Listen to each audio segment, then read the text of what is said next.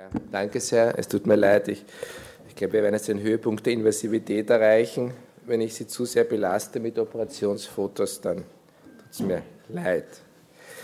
Ähm, wir haben jetzt die, den bis jetzt behandelt, eben die aufsteigende Hauptschlagader und den Aortenbogen. Und jetzt ja, behandeln wir die absteigende Hauptschlagader, die also von der Aorta descendens, thoracoabdomineller Übergang und eben bis sich die Aorta abdominalis erstreckend. Äh, da gibt es die Crawford-Klassifizierung, das ist eins, zwei, drei, vier, fünf. Sie sehen hier, äh, wenn das Aneurysma sich von distal der linken Subclavia äh, bis äh, auf Höhe der Nierenarterie bewegt, ist eine eins, Crawford eins. Dann das am schwersten zu behandelnde ist das Crawford zwei Stadium, wo das Aneurysma bis zur Iliaka-Bifurkation hinunterreicht, durch das Zwerchfell durch. Das Dreier ist schon wieder etwas besser, weil die proximale Aorta oben unberührt ist. Das sind einmal die wichtigsten. Das Problem, warum diese thorakale, diese absteigende Aorta zum Behandeln am schwierigsten ist, wir reden jetzt, ich rede jetzt von der Chirurgie, wir werden später auch von der endovaskulären Therapie sprechen, von der Stent-Krafttherapie, aber wenn einem das Stent nicht geht, muss man operieren. Und dann ist das Problem, dass eben die, das Rückenmark über die Interkostalarterien, wie der Arteria spinalis anterior versorgt, über Interkostal-Lumbalarterien. Und wenn ich natürlich an diesem Teil der Aorta operiere, muss ich sie teilweise ausklemmen, sprich ich unterbreche die Rückenmarksversorgung teilweise. Und dadurch ist natürlich ein Risiko einer, eines Schadens am Rückenmark gegeben und der Querschnittlähmung. Das heißt, intraoperativ wird die Blutversorgung unterbrochen. Auch wenn ich die Gefäße wieder annähe, habe ich Ischämie-Reperfusion. Ischämie-Reperfusion, wie Sie wissen, führt meistens zu Gewebsödemen, also zur Zunahme des Gewebsvolumens. Und das Rückenmark ist natürlich in den Knochenkanal eingebettet und kann, nicht, kann sich nicht ausdehnen, es erhöht sich nur der Druck. Das heißt, also wir versuchen natürlich Interkostalarterien, so gut es geht, zu reimplantieren, aber natürlich, wir haben Ischämie-Reperfusion. Und das Problem ist, welche Interkostalarterien reimplantieren wir? Wir können nicht alle reimplantieren und man hat also die Erfahrung hat gelehrt, wo die wichtigen sitzen, eben im distalen Anteil der Aorta descendens. Hier in diesem Schema sehen Sie eben die komplexe Versorgung der Blutversorgung des Rückenmarks, auch über die Arteria vertebralis, über die Basilaris von oben, des Spinalis anterior versorgt, Interkostalarterien, Lumbalarterien versorgen äh, die Arteria spinalis anterior und das Rückenmark. Ähm, wie ich vorhin schon gesagt habe, äh, wie Sie auf der rechten Seite des Dias sehen, äh, wenn jetzt äh, das Gewebe, der Druck im Liquor-Kanal äh, zunimmt, dann erhöht sich klarerweise der Druck im Gewebe, das Gewebe kann sich nicht ausdehnen und es, erhöht sich der, es erniedrigt sich der Perfusionsdruck. Also der Perfusion erhöht sich und die arterielle Blutversorgung nimmt ab. Und daraus, aus diesem Mechanismus, hat sich eine Behandlungsmethode ergeben, die wir anwenden, um eine Querschnittlähmung zu vermeiden und dass wir den Patienten präoperativ in den Liquor-Kanal von der Anästhesie wird ein äh, Drain eingelegt, wie Sie hier sehen. Das wird der Patient ist in der Seite gelagert. Am Beginn der O P wird der Liquorraum punktiert. Es wird ein Drain eingelegt und wird geschaut, dass über die gesamte Operation der Liquordruck äh, auf, ähm, sechs, äh, auf zwölf Millimeter gehalten wird. Sie sehen hier, erschrecken Sie nicht den Gang aus Hitze, also nicht erschrecken, aber wir haben hier, äh, diese Bilder sind in Houston, in Texas aufgenommen, wo wir die Operationstechnik uns erlernt haben und nach Wien importiert haben. Prinzipiell kann ich, wie wir heute schon gehört haben, dass die, Aorta, die absteigende Aorta auf zwei Weisen operieren. Ich kann den Patienten einfach an die Herz-Lungen-Maschine nehmen, auf achtzehn Grad abkühlen, das Blut des Patienten im Reservoir der Herz-Lungen-Maschine poolen und dann die Aorta ersetzen durch eine Kunststoffprothese. Diese Methode haben wir früher angewendet, ist extrem aufwendig, bis der Patient ist. Es dauert sehr lang, die Blutgerinnung ist komplett äh, durcheinander. Ähm, Wir haben große Probleme gehabt, dann dieses riesiges Operationsfeld Blut zu stillen nach achtzehn Grad äh, Kerntemperatur und wir hatten natürlich auch einen großen äh, Prozentsatz an neurologischen Komplikationen. Die Methode, die wir jetzt anwenden, wenn es geht, ist die, Oper- ist die Operation mit dem Linksherzbypass und der selektiven Viszeralperfusion und der kalten Nierenprotektion. Und ich werde Ihnen gleich zeigen, wie das funktioniert. Der Vorteil ist, der Patient, das Herz schlägt während der gesamten Operation, das Herz versorgt das Gehirn mit Blut und wir klemmen die Aorta distal der linken Nierenarterie. Und wenn wir die Aorta klemmen, müssen wir uns überlegen, wie versorgen wir die Organe die distal unserer Klemme sind. Wie versorgen wir das Rückenmark? Was machen wir mit den äh, Mesenterica superior, Truncus ciliacus, Nierenarterien? Und da gibt es eben eine gute Operationstechnik, wie das funktioniert. Die Patienten werden heparinisiert, aber nur mit äh, zehn Einheiten pro Kilogramm, also ein Milligramm pro Kilogramm. Präoperativ wird zur Vermeidung oder zur Risikoreduktion der Querschnittlähmung eine Liquor-Drainage gelegt in den Spinalkanal, und wir tun dann eine, die Technik der sequenziellen Ortenklemmung anwenden, wie Sie an den Dias dann sehen werden. Linksherzbypass wird genommen, das heißt, wenn die Aorta geklemmt ist, wird, eine, kann, wird das arterielle Blut über eine Kreiselpumpe in den unteren Teil der Aorta wie durch eine Umleitung eingeleitet, damit die Organe perfundiert sind. Wir versuchen die Interkostalarterien, die wichtigen, das sind die zwischen T H acht und T H zwölf zu äh, reimplantieren. Wir die Nieren, die auch nicht durchblutet sind, werden mit einer kalten Kristall, kristalloiden Lösung durchspült, um sie zu schützen. Und die, äh, die Arteria mesenterica superior oder Truncus ciliacus wird mit Ballonkathetern selektiv intubiert und perfundiert. Ähm, Das sind Riesenoperationen, wie Sie in den Bildern gleich sehen werden, wobei natürlich eine extrem gute Zusammenarbeit zwischen Kardiotechnik, Anästhesie und Chirurgen im Operationssaal stattfinden muss.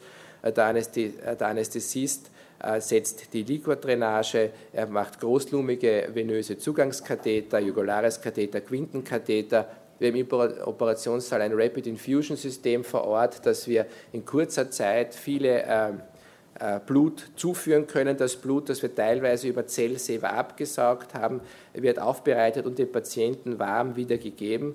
Der Patient hat einen Doppellumentubus, weil wir auf der linken Seite im Thorax operieren. Das Herz schlägt und alles versorgt, aber auf der linken Seite wir natürlich die beatmete Lunge nicht gebrauchen können. Wir haben ein Druckmonitoring, obere, untere Körperhälfte.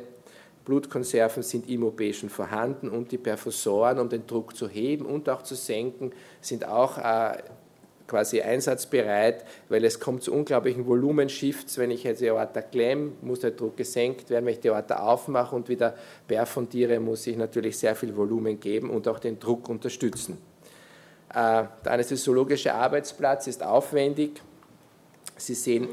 Sie sehen hier den Doppellumentubus, Sie sehen eine transösophageale Echosonde, Sie sehen hier die Sonden am Gehirn des Patienten, wo wir die Sauerstoffsättigung im Gehirn messen. Sie sehen hier ein Herzechogerät und der Anästhesieapparat und die Perfusoren. Das hier ist das Rapid Infusion System, das ist ein großer Apparat, wo es gelingt, also in sehr kurzer Zeiteinheit große Volumenmengen zurückzuführen. Wir haben zum Beispiel einen Umsatz bei diesen Operationen zwischen zehn und zwanzig Litern. Das ist jetzt nicht, dass das jetzt übergeht. Das ist, wir saugen es teilweise den Patienten ab und re- reinfundieren ihm das wieder. Das sind nicht also so viele Konserven.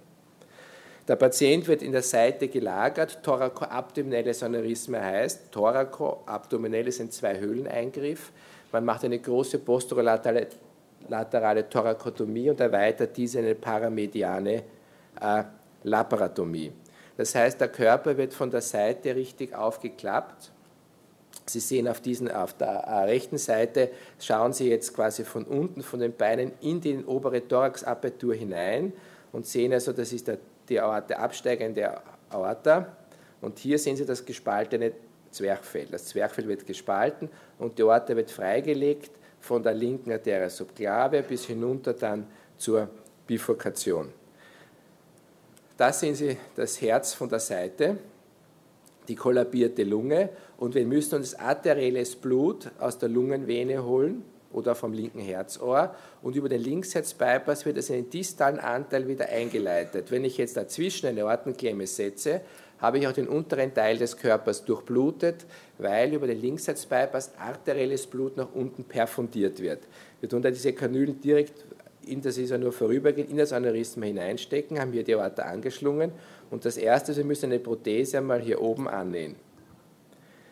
Sie sehen das an diesem Schema sehr schön, die Aorta wird geklemmt, hier ist sie sogar vor der linken Subclavia geklemmt, wird unten geklemmt, der Linksherzbypass überbrückt diese ausgeklemmte Stelle, das heißt, ich bin wieder überhalb des Zwerchfells, gebe ich das arterielle Blut wieder hinein und habe jetzt alle Zeit der Welt, dass ich hier oben eine schöne Naht mache, was oft sehr schwierig ist, weil das Gewebe ja ein pathologisch verändertes Gewebe ist, sehr weich ist mit allen Schwierigkeiten, darum auch dieser Filzstreifen hier. Wir verwenden Filzstreifen in der Aneurysma-Chirurgie wie ein Schneider, der zum Unterfüttern, dass er ein, ein, ein brüchiges Gewebe, das den Fäden nicht durchschneiden, sondern dass eine dichte Anastomose erzielen. Äh, wenn wir dann diese obere Anastomose gemacht haben, wird dann die Prothese geklemmt, der Linksherzbypass unterbrochen und es wird von Linksherzbypass umgestellt auf diese selektive Organperfusion. Sie sehen, wenn Sie hier schauen, diese Katheter, die hier in diese Löcher einmünden, die Hauptschlagader, also eine Aneurysma ist der Länge nach eröffnet und ich sehe jetzt von innen die Abgänge des Truncus ciliacus, Arteria mesenterica superior, der Nierenarterien, der rechten und der linken, sehe ich quasi als Abgang eines Gefäßes, als Loch. Und in diese Löcher stecken wir jetzt unsere Ballonkatheter und perfundieren jetzt äh, die äh, Organe des Patienten oder eben mit kalter Lösung die Niere über diese Ballonkatheter. Und jetzt werden dann, das nennt sich Inseltechnik, wird ein Loch in die Prothese geschnitten, wie Sie das hier sehen, ähm, ein Loch in die Prothese geschnitten und es wird jetzt zum Beispiel vier, äh, vier Paare von Interkostalarterien als Patch, als Insel in die Prothese reimplantiert. Auf der Seite sehen Sie hier noch einmal, hier sind zum Beispiel drei so Paare von Interkostalarterien und die werden jetzt hier so als, als Insel in die Prothese hinein implantiert. Und hier sehen Sie sehr schön, das arterielle Blut wird jetzt über die Kreiselpumpe hier in den Truncus ciliacus, Mesenterica superior eingeleitet und mit einer kalten Lösung, wie Sie es hier sehen, werden die Nieren protegiert. Und wenn wir jetzt die Interkostalarterien reimplantiert haben, dann werden in gleicher Weise hier die Abgänge der Viszeralorgane auch reimplantiert. Das ist so eine, die kalte Nierenperfusion, wo das durch Eis durchgeleitet wird, die Manitlösung und dann in die Nieren. Wenn das dann, der Kopf des Patienten ist jetzt oben, die Beine sind unten, das ist von der Seite aufgeklappt, wir sehen hier den Thorax von innen, das Aneurysma wird längs eröffnet, die Prothese ist jetzt hier hineingenäht und wenn zum Beispiel bei einem großen Aneurysma die Abgänge sind relativ weit auseinander, muss man eine extra Prothese nehmen, um zum Beispiel hier die linke Nierenarterie zu reimplantieren. Bei diesen Patienten hier haben wir noch eine sehr gut zurückblutende Lumbalarterie gesehen und zur Vermeidung des Querschnitts habe ich auch die noch mit einer eigenen äh, Prothese reimplantiert. Und hier ist der gleiche Weise wie die Aorta ersetzt von oben bis unten. Hier unten ist dann die die Bifurkation, also Moment, ich, da kam, mein Handgelenk ist steif. Ähm, gehen wir zum nächsten, also bis zur Iliaka-Bifurkation.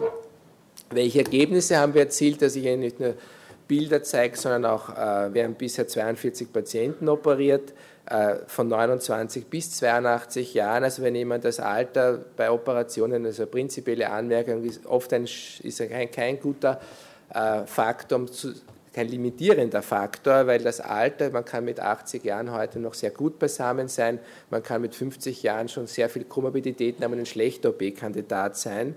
Das heißt, man kann solche Operationen auch bei Patienten machen, wenn sie gut beisammen sind, auch wenn sie schon achtzig Jahre alt sind. Der Intensivaufenthalt ist natürlich länger als bei einer normalen Herzoperation, zwischen zwei und einundzwanzig Tagen, im Mittel fünf Komma sechs. Auch auf der Normalstation verbringt man nach so einer großen Operation natürlich auch mehr Zeit, also neunzehn Komma vier Tage. Normale Herzoperation ist man zehn bis zwölf Tage im Spital. Ähm, zwei Patienten waren äh, im, sind im Stadium der Ruptur operiert worden, wobei man sagen muss, dass beide verstorben sind. Dass, wenn wir so einer großen Operation ist natürlich schon essentiell wichtig, dass der Patient stabil ist. Wenn man im Rahmen einer Notoperation einen Zwei-Höhlen-Eingriff macht, ist natürlich das Risiko extrem hoch. Das heißt, unsere Sterblichkeitsrate ist neun Komma fünf Prozent, was in Anbetracht der größten Operationen im Vergleich sehr, sehr gut ist. Und ist uns nicht gelungen, trotz aller Tricks, wie ich Ihnen die Liquor-Drainage, wie ich Ihnen gezeigt habe, die Paraplegie zu vermeiden. Also vier Patienten von zweiundvierzig sind neun Komma fünf Prozent. Haben einen äh, Paraplegie erlitten, wobei man, ich, das Paraplegie-Risiko schon mittlerweile sehr gut vorhersagbar ist. Ähm, es waren lauter Patienten, wo die Aorta wirklich bis zur Bifurkation, Iliaka-Bifurkation, also bis ganz runter, wo natürlich auch dann Lumbalarterien äh, verschlossen werden, äh, operiert wurden, und auch ein Patient, der zum Beispiel eine Bauchortenaneurysma-Operation zuvor hatte und eine Bifurkationsprothese hat und ich dann in einem Zweiteingriff mich an die alte Prothese anschließe, sind natürlich auch schon alle äh, Lumbal- und Sakralgefäße äh, gefallen, und das erhöht das Risiko der Paraplegie ebenfalls. Das heißt, Konklusion, äh, der thoracoabdominelle Ersatz ist gut machbar, ist aber natürlich eine sehr anspruchsvolle Chirurgie, sehr aufwendig, sehr gutes Zusammenspiel zwischen Anästhesisten mit diesen ganzen Volumenshifts, dass der Druck des Patienten stabil bleibt, und der Kardiotechnik durchzuführen. Dauert sieben bis acht Stunden. Und mit dieser Technik der sequenziellen Ortenklemmung, mit der selektiven Organperfusion, es ist es möglich, durchaus gute Ergebnisse zu erreichen. Und das Risiko der Paraplegie lebt immer noch trotz aller zusätzlichen Maßnahmen wie Liquor-Drainage, aggressiver Reimplantation von Interkostalarterien, und ist aber immer noch also vorhanden und bedeutend. Danke sehr.